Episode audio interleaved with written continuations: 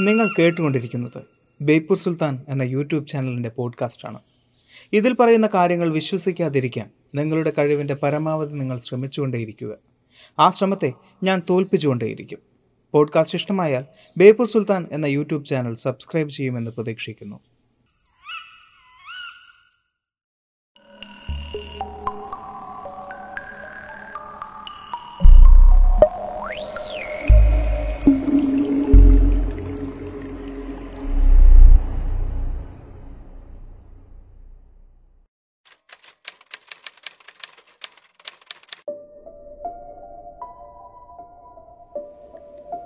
Justice for Brown കഴിഞ്ഞ കുറച്ച് ദിവസമായി സോഷ്യൽ മീഡിയയിൽ പടർന്നുകൊണ്ടിരിക്കുന്ന ഒരു ഹാഷ്ടാഗ് ആണത് ബ്രൂണോ ലാബ്രഡോർ വിഭാഗത്തിൽപ്പെടുന്ന ഒരു പാവം നായ. കുറച്ച് ദിവസങ്ങൾക്ക് മുമ്പേ തിരുവനന്തപുരത്തെ വിഴിഞ്ഞം എന്ന സ്ഥലത്ത് കരയിൽ കയറ്റിയിട്ട ഒരു ബോട്ടിന്റെ തണലിൽ കിടന്നു എന്ന് ക്ഷമിക്കാൻ സാധിക്കാത്ത തെറ്റിന്റെ പേരിൽ ആ ജീവിയുടെ നെഞ്ചിൽ സ്രാവിനെ പിടിക്കുന്ന ചൂണ്ട കൊണ്ട് കൊളുത്തി വലിച്ച് അതിനെ കെട്ടിയിട്ട് തല്ലിക്കൊന്ന് കടലിൽ താഴ്ത്തി. ഇതേ തെറ്റിന്. കുറച്ച് ദിവസങ്ങൾക്ക് മുമ്പേ ചൂണ്ടയിൽ വലിച്ചഴച്ച് നടന്നിരുന്നു. അന്ന് നാട്ടുകാർ ഇടപെട്ടതുകൊണ്ട് മാത്രമാണ് ആ ജീവി രക്ഷപ്പെട്ടത്. ഇന്ന് ബ്രൂണോ നമ്മോടൊപ്പമില്ല. ചിലരെങ്കിലും ചിന്തിക്കുന്നുണ്ടാവും സോഷ്യൽ മീഡിയയിലൂടെ എങ്ങനെയാണ് ആ ജീവിക്ക് നീതി ലഭിക്കാൻ പോകുന്നത് എന്ന്. മറ്റു ചിലർ ചിന്തിക്കുന്നത് ഒരു സാധാരണ പട്ടിക്ക് വേണ്ടി. എന്തിനാണ് ഇങ്ങനൊരു മൂവ്മെന്റ് എന്നാണ്. അതിനുത്തരമായി പറയാൻ സാധിക്കുന്നത് ഇറ്റ്സ് ജസ്റ്റ് എ ബിഗിനിങ് ഇതൊരു തുടക്കം മാത്രമാണ്. കയറിപ്പോരും ചങ്ങായിമാരെ ബേപ്പൂർ സുൽത്താന്റെ ദുനിയാവിലേക്ക്.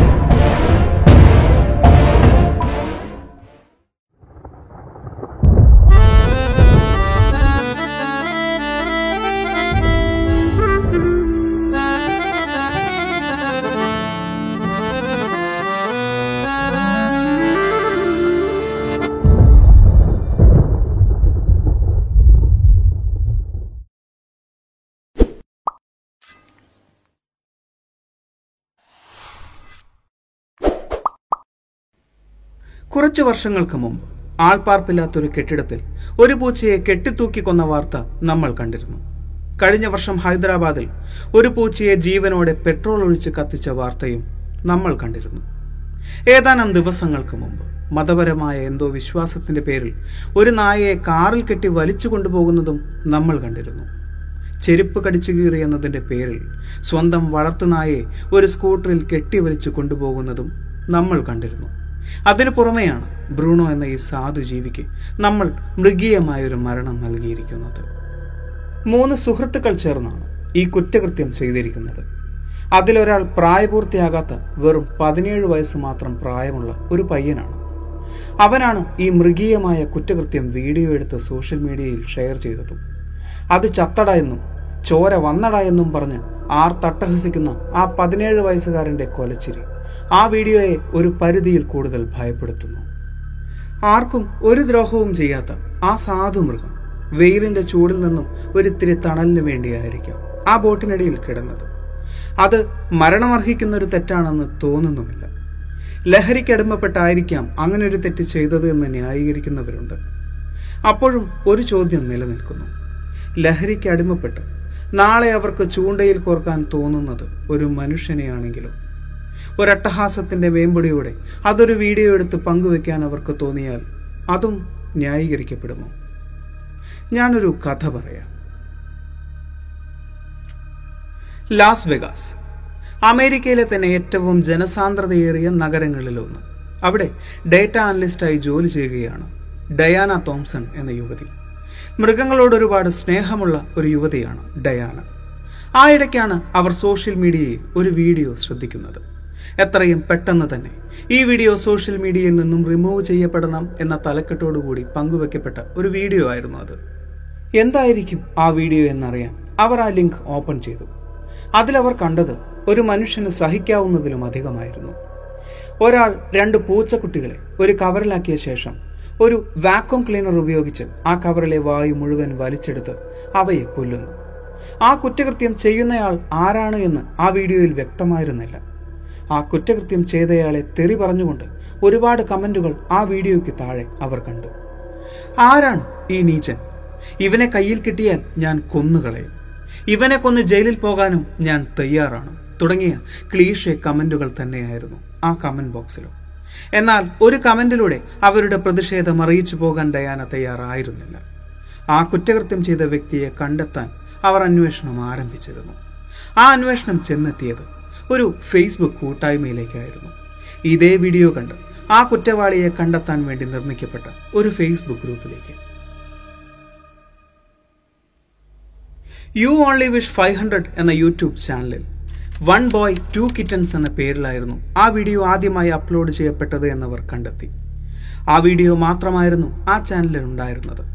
എന്നാൽ ആ ചാനലിന്റെ ലൈക്ക്ഡ് വീഡിയോ സെക്ഷനിൽ അവർക്ക് കാണാൻ സാധിച്ചത് catch me if you can എന്ന സിനിമയുടെ ട്രെയിലറായിരുന്നു.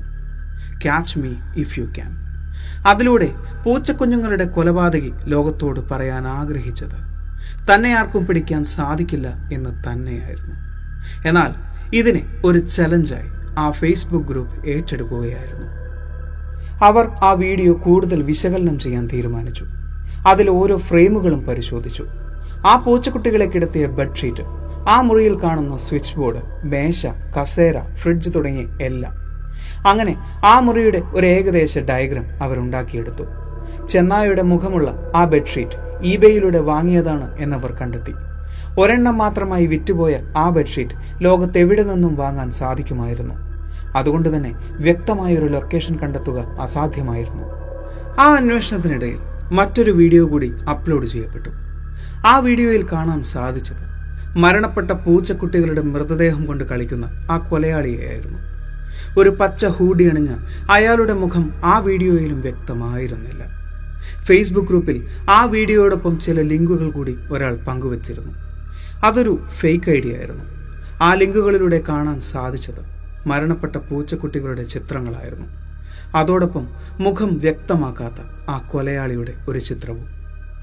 അതിൽ നിന്നും അവർക്ക് മനസ്സിലായത് ഇത്രയും ദിവസം തങ്ങളുടെ കൂടെ ഈ ഫേസ്ബുക്ക് ഗ്രൂപ്പിൽ തന്നെ അവൻ ഉണ്ടായിരുന്നു എന്നാണ്. തന്റെ അവ്യക്തമായ ചിത്രം നേരിട്ട് ഗ്രൂപ്പിൽ പങ്കുവച്ച് ഗ്രൂപ്പിലെ മറ്റംഗങ്ങളെ വെല്ലുവിളിക്കുകയായിരുന്നു അയാൾ. എന്നാൽ രണ്ടാമത് അപ്ലോഡ് ചെയ്ത വീഡിയോയിൽ ചില ഡീറ്റെയിൽസ് കൂടി ലഭിച്ചു. സംശയം തോന്നിയ പ്രൊഫൈലുകളെല്ലാം റിമൂവ് ചെയ്ത ശേഷം അവർ വീണ്ടും അന്വേഷണം ആരംഭിച്ചു. രണ്ടാമത്തെ വീഡിയോയിൽ നിന്നും അവർക്ക് ചില തെളിവുകൾ ലഭിച്ചിരുന്നു. അമേരിക്കയിൽ മാത്രം വിൽക്കപ്പെടുന്ന ഒരു സിഗരറ്റ് ബോക്സ്. അമേരിക്കയിൽ മാത്രം വിൽക്കപ്പെടുന്ന മഞ്ഞ നിറമുള്ള ഒരു വാക്വം ക്ലീനർ അതിലൂടെ അവർ മനസ്സിലാക്കിയത് കൊലയാളി ഒന്നുകിൽ അമേരിക്കയിൽ അല്ലെങ്കിൽ മെക്സിക്കോയിൽ അല്ലെങ്കിൽ കാനഡയിൽ. ഇവിടെ എവിടെയെങ്കിലും ആയിരിക്കാം എങ്കിലും വ്യക്തമായൊരു ഉത്തരം നൽകാൻ അവർക്ക് സാധിച്ചില്ല. ആ ഇടയ്ക്ക് ഫേസ്ബുക്ക് ഗ്രൂപ്പിലെ ഒരു വ്യക്തിക്ക് ഒരു മെസ്സേജ് വന്നു. ആ മെസ്സേജിൽ പറഞ്ഞത് ഇങ്ങനെയാണ്. നിങ്ങളുടെ ഗ്രൂപ്പ് അന്വേഷിക്കുന്ന വ്യക്തിയുടെ പേര് ലൂക്ക മഗ്നോട്ട എന്നാണ്. പിന്നീട് അവരുടെ അന്വേഷണം. ആ പേരിനെ ചുറ്റിപ്പറ്റിയായിരുന്നു ലൂക്ക മഗ്നോട്ട. അങ്ങനെ ഒരു പേര് ഗൂഗിൾ സെർച്ച് ചെയ്തപ്പോൾ അവരെ കാത്തിരുന്നത് നൂറുകണക്കിന് സെർച്ച് റിസൾട്ടുകളായിരുന്നു. ഒരു മോഡൽ എന്ന് തോന്നിക്കും വിധം വ്യത്യസ്തങ്ങളായ ഫോട്ടോകൾ. പല പല വെബ്സൈറ്റുകളിൽ സോഷ്യൽ മീഡിയകളിൽ പല രാജ്യങ്ങളിൽ നിന്നും എടുത്ത ചിത്രങ്ങൾ. അത്തരം ആർട്ടിക്കിളുകളിൽ നിന്നും അവർക്ക് മനസ്സിലായത് അയാളുടെ ജീവിത രീതി വളരെ ഉയർന്നതാണ് എന്നാണ്. പല ഫോട്ടോകൾക്കും താഴെ അയാളുടെ ആരാധകരുടെ കമന്റുകൾ ഉണ്ടായിരുന്നു അത്തരം ആരാധനാ സംഘങ്ങൾക്ക് വ്യത്യസ്തങ്ങളായ ഫേസ്ബുക്ക് ഗ്രൂപ്പുകളും ഉണ്ടായിരുന്നു. ഇങ്ങനൊരു വ്യക്തി എങ്ങനെയാണ് ഇത്തരത്തിലൊരു കുറ്റകൃത്യം ചെയ്യുക? അത് ഒരു വീഡിയോ ആക്കി പോസ്റ്റ് ചെയ്യുക. അവർ ആശയക്കുഴപ്പത്തിലായി.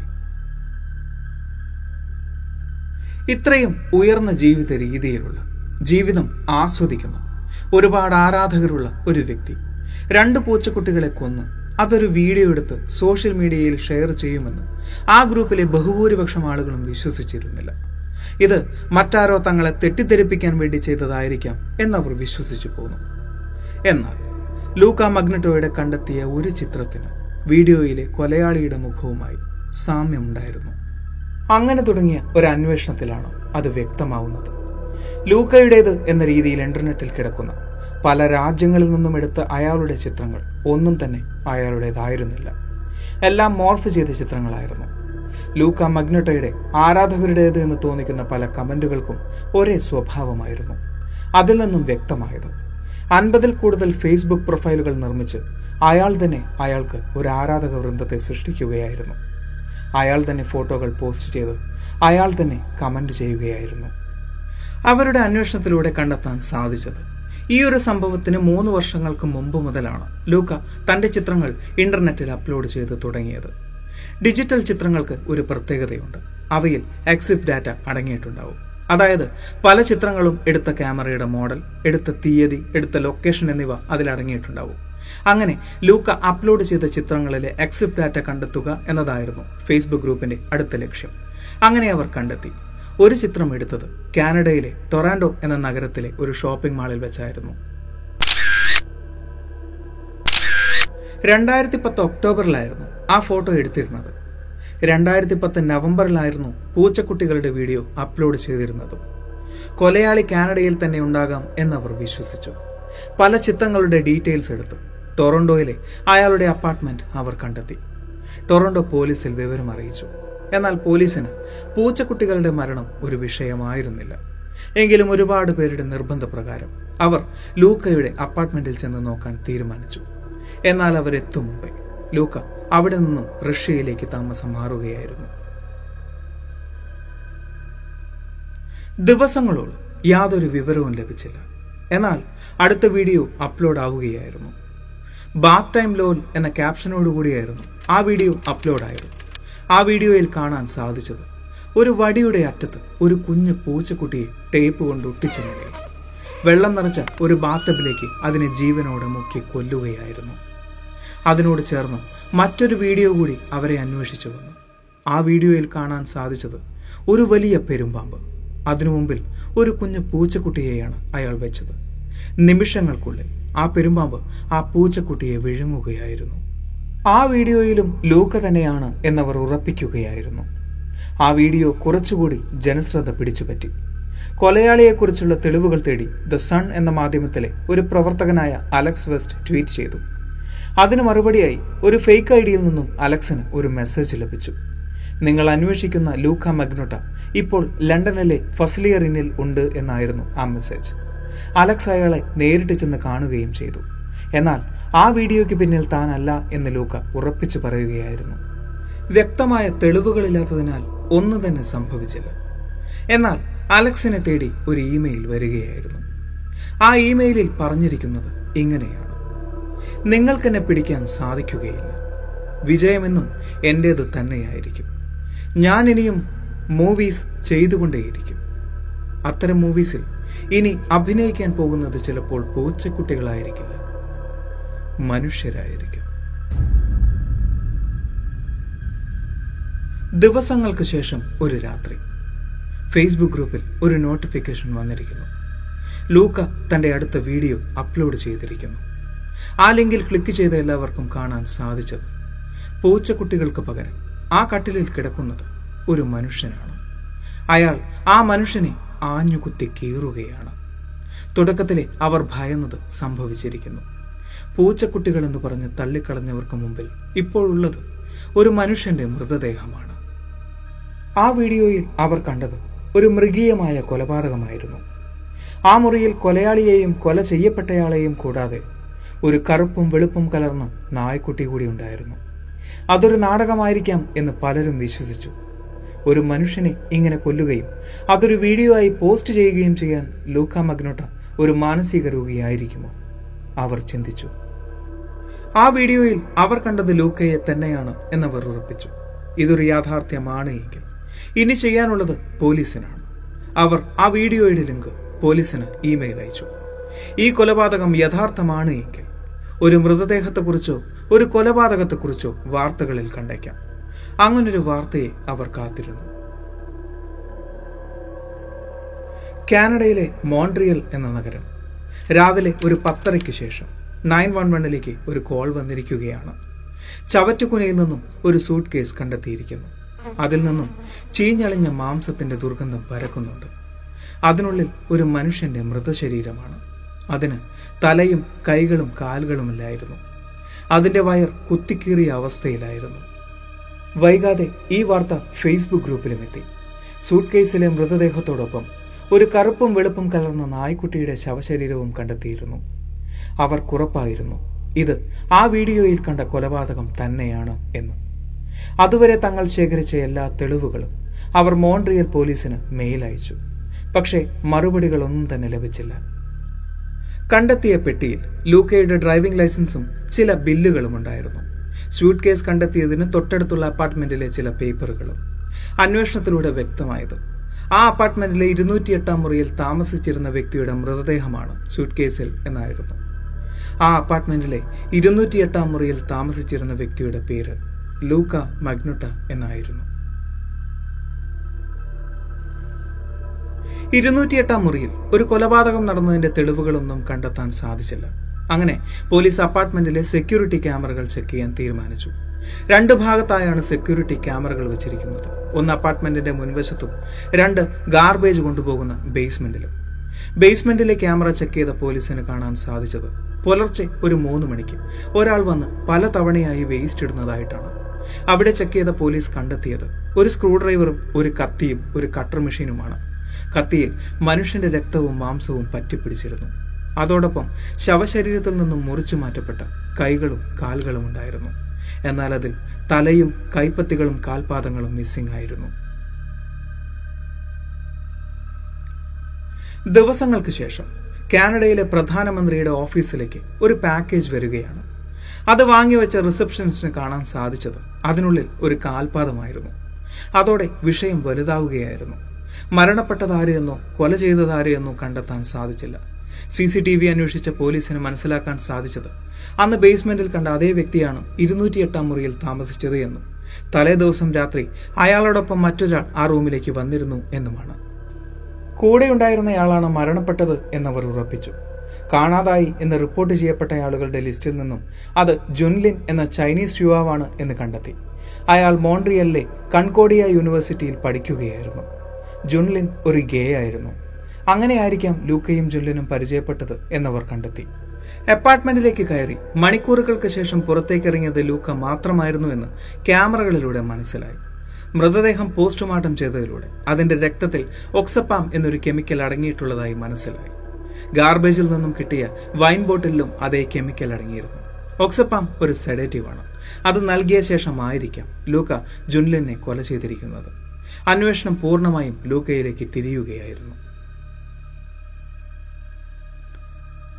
ലൂക്ക മഗ്നോട്ട അപ്രത്യക്ഷനായിരിക്കുന്നു. മോൺട്രിയൽ പോലീസ് അയാൾക്കെതിരെയുള്ള അറസ്റ്റ് വാറണ്ട് ഇഷ്യൂ ചെയ്തിരുന്നു. അപ്പോഴേക്കും ലൂക്ക പാരീസിലേക്ക് കടന്നു കളഞ്ഞു. എയർപോർട്ടിലെ സി സി ടി വിയിലൂടെയാണ് അത് മനസ്സിലാക്കാൻ സാധിച്ചത്. ഫ്രഞ്ച് അതോറിറ്റിക്ക് വിവരങ്ങൾ കൈമാറിയെങ്കിലും കൂടുതൽ വിവരങ്ങളൊന്നും തന്നെ ലഭിച്ചില്ല. അപ്പോഴേക്കും ലൂക്കയുടെ ചിത്രങ്ങളടങ്ങിയ വാർത്തകൾ ലോകമെമ്പാടും പരന്നിരുന്നു. ദിവസങ്ങൾക്ക് ശേഷം ഫേസ്ബുക്ക് ഗ്രൂപ്പിൽ ഒരു നോട്ടിഫിക്കേഷൻ വന്നു. അതൊരു വീഡിയോ ആയിരുന്നു. ജർമ്മനിയുടെ തലസ്ഥാനമായ ബെർലിൻ. അവിടെയുള്ള ഒരു internet കഫേയിലെ C C T V footage ആയിരുന്നു അത്. അതിൽ ലൂക്കയെ പോലെ ഒരാളെ വ്യക്തമായി കാണാമായിരുന്നു.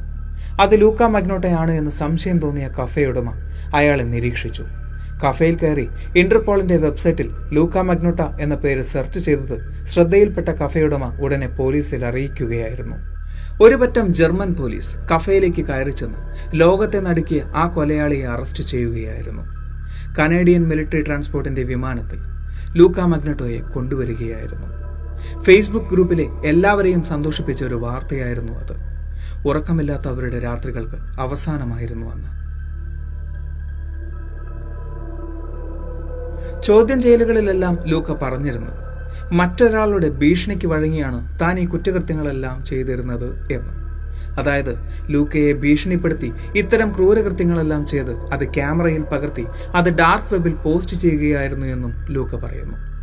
എന്നാൽ അങ്ങനെ ഒരാളെക്കുറിച്ച് വ്യക്തമായ തെളിവുകളൊന്നും തന്നെ ലഭിച്ചില്ല. മാനസിക വിദഗ്ധരുടെ അഭിപ്രായത്തിൽ അയാൾക്ക് സൂസാഡിസം എന്നൊരു മാനസികാവസ്ഥയായിരുന്നു. മൃഗങ്ങളെ ഉപദ്രവിക്കുന്നതിലൂടെ ആനന്ദം ലഭിക്കുന്ന ഒരു മാനസിക പ്രശ്നമാണ് സൂസാഡിസം അതിലൂടെ ഒരു നെഗറ്റീവ് പബ്ലിസിറ്റി ഉണ്ടാക്കിയെടുക്കുക എന്നതായിരുന്നു ലൂക്കയുടെ ആവശ്യവും. ജുൻലിൻ എന്ന വ്യക്തിയെ കൊന്നതിന്റെ ഉദ്ദേശവും അതുതന്നെയായിരുന്നു എന്ന് തെളിയിക്കപ്പെട്ടു. ലൂക്ക മഗ്നോട്ട എന്ന ക്രൂരനായ കൊലയാളി മൃഗീയമായ ആ കൊലപാതക കുറ്റത്തിന് രണ്ടായിരത്തി പതിനാല് ഡിസംബറിൽ തടവിലടയ്ക്കപ്പെട്ടു. ചിലപ്പോൾ ആ പൂച്ചക്കുഞ്ഞുങ്ങളെ കൊന്നില്ലായിരുന്നുവെങ്കിൽ ലൂക്ക ഇത്രത്തോളം ജനശ്രദ്ധ നേടുമായിരുന്നില്ല. ആ പൂച്ചക്കുഞ്ഞുങ്ങളെ കൊന്നതുകൊണ്ട് തന്നെയായിരിക്കാം ഇത്രത്തോളം ജനശ്രദ്ധ നേടിയതും ഇതുപോലെ മറ്റു വീഡിയോകൾ ചെയ്തതും അതിങ്ങനെ ഒരു കൊലപാതകത്തിലെത്തിയതും.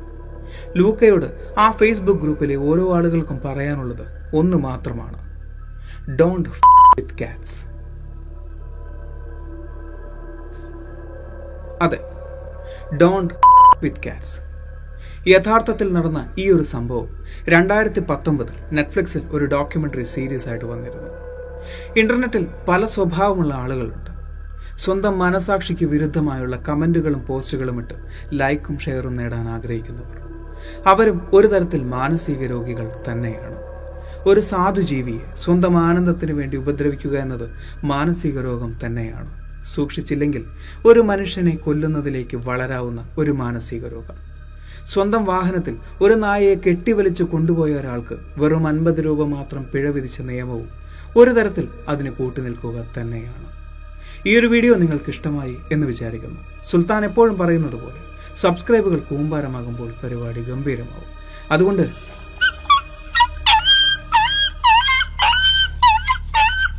അതിനിങ്ങനെ കരയാൻ മാത്രമേ സാധിക്കൂ. അതിനുവേണ്ടി ശബ്ദിക്കാൻ നമുക്കേ സാധിക്കൂ.